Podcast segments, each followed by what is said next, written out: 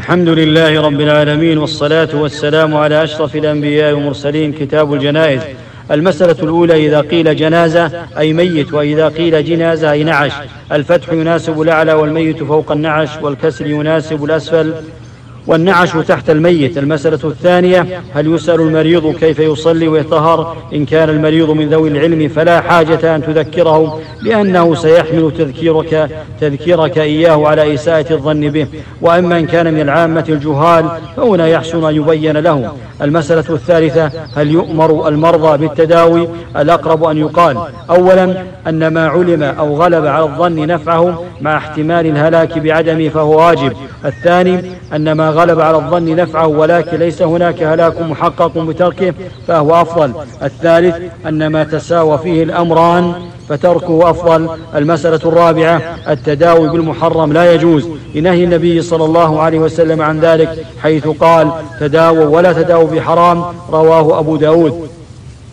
المسألة الخامسة التداوي عند غير المسلمين لا يجوز إلا بشرطين. الأول الحاجة إليهم الثاني الثاني الأمن من الأمن من مكرهم لأنه لا يؤمن مكرهم إلا نادرا المسألة السادسة الزيارة للصحيح والعيادة للمريض واختيار لفظ العيادة للمريض من أجل أن تتكرر. والمرض قد يطول فيحتاج إلى تكرار العيادة. المسألة السابعة إذا كان المرض لا يحبسه فإنه لا يحتاج إلى عيادة لأنه يشهد الناس إلا إذا علم أن هذا الرجل يخرج إلى المسجد بمشقة وأنه بعد ذلك يبقى في بيته فهنا نقول عيادته مشروعة. وأما إن كان غير مسلم فلا يعاد إلا إذا اقتضت المصلحة بحيث نعوده لنعرض عليه الإسلام.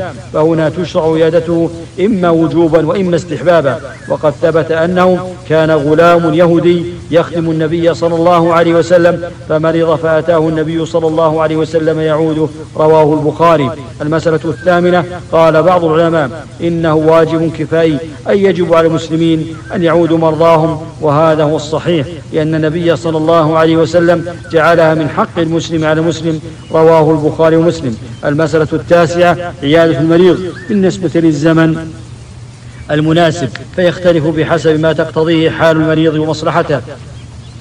والاتصال بالهاتف لا يغني عن العيادة لا سيما مع القرابة. أما إن كان بعيدا يحتاج سفر فتغني. المسألة العاشرة الذي يترجح عندي أن الوصية للأقارب غير الوارثين واجبة. المسألة الحادية عشرة الذي يظهر لي أنه يذكره التوبة والوصية ما لم يخف عليه وذلك لأن التوبة مشروعة في كل وقت والوصية كذلك. قال النبي صلى الله عليه وسلم ما حق امرئ مسلم؟ له شيء يوصي فيه يبيت ليلة أو ليلتين أو ليلتين إلا وصيته مكتوبة عنده رواه البخاري مسلم المسألة الثانية عشرة يسن إذا عاد مريضا. أن يرقيه لا سيما إذا كان المريض يتشوف لذلك. المسألة الثالثة عشرة تسميته عزرائيل لم تثبت. عن النبي صلى الله عليه وسلم إنما هي من أخبار بني إسرائيل ولم يثبت من أسماء الملائكة إلا خمسة أسماء. وهي جبرائيل وميكائيل وإسرافيل ومالك ورضوان. فأما منكر ونكير اللذان يسألان الميت في قبره فقد أنكرهما كثير من أهل العلم ولكن وردت فيهما آثار. المسألة الرابعة عشرة أضاف الله تعالى الوفاة إلى نفسه فقال تعالى الله يتوفى الأنفس حين موتها وأضافها إلى ملك وإلى ملك واحد. فقال تعالى قل يتوفاكم ملك الموت الذي وكل بكم وإلى الملائكة. فقال حتى إذا جاء أحدكم الموت توفته رسلنا ولا معارضة بين هذه الآيات فإضافة أضافه الله إلى نفسه لأنه واقع بأمره وأضافها إلى الملائكة لأنهم أعوان لملك الموت وأضافها إلى ملك الموت لأنه الذي تولى قبضها من البدن. المسألة الخامسة عشرة ينبغي أن ينظر إلى حال أن ينظر إلى حال المريض. فإن كان المريض قويا يتحمل أو كان كافرا فإنه يؤمر فيقال قل لا إله إلا الله اختم حياتك بلا إله إلا الله. وإن كان مسلما ضعيفا فإنه لا يؤمر وإنما يذكر الله عنده حتى يسمع فيتذكر. وهذا مأخوذ من الأثر والنظر.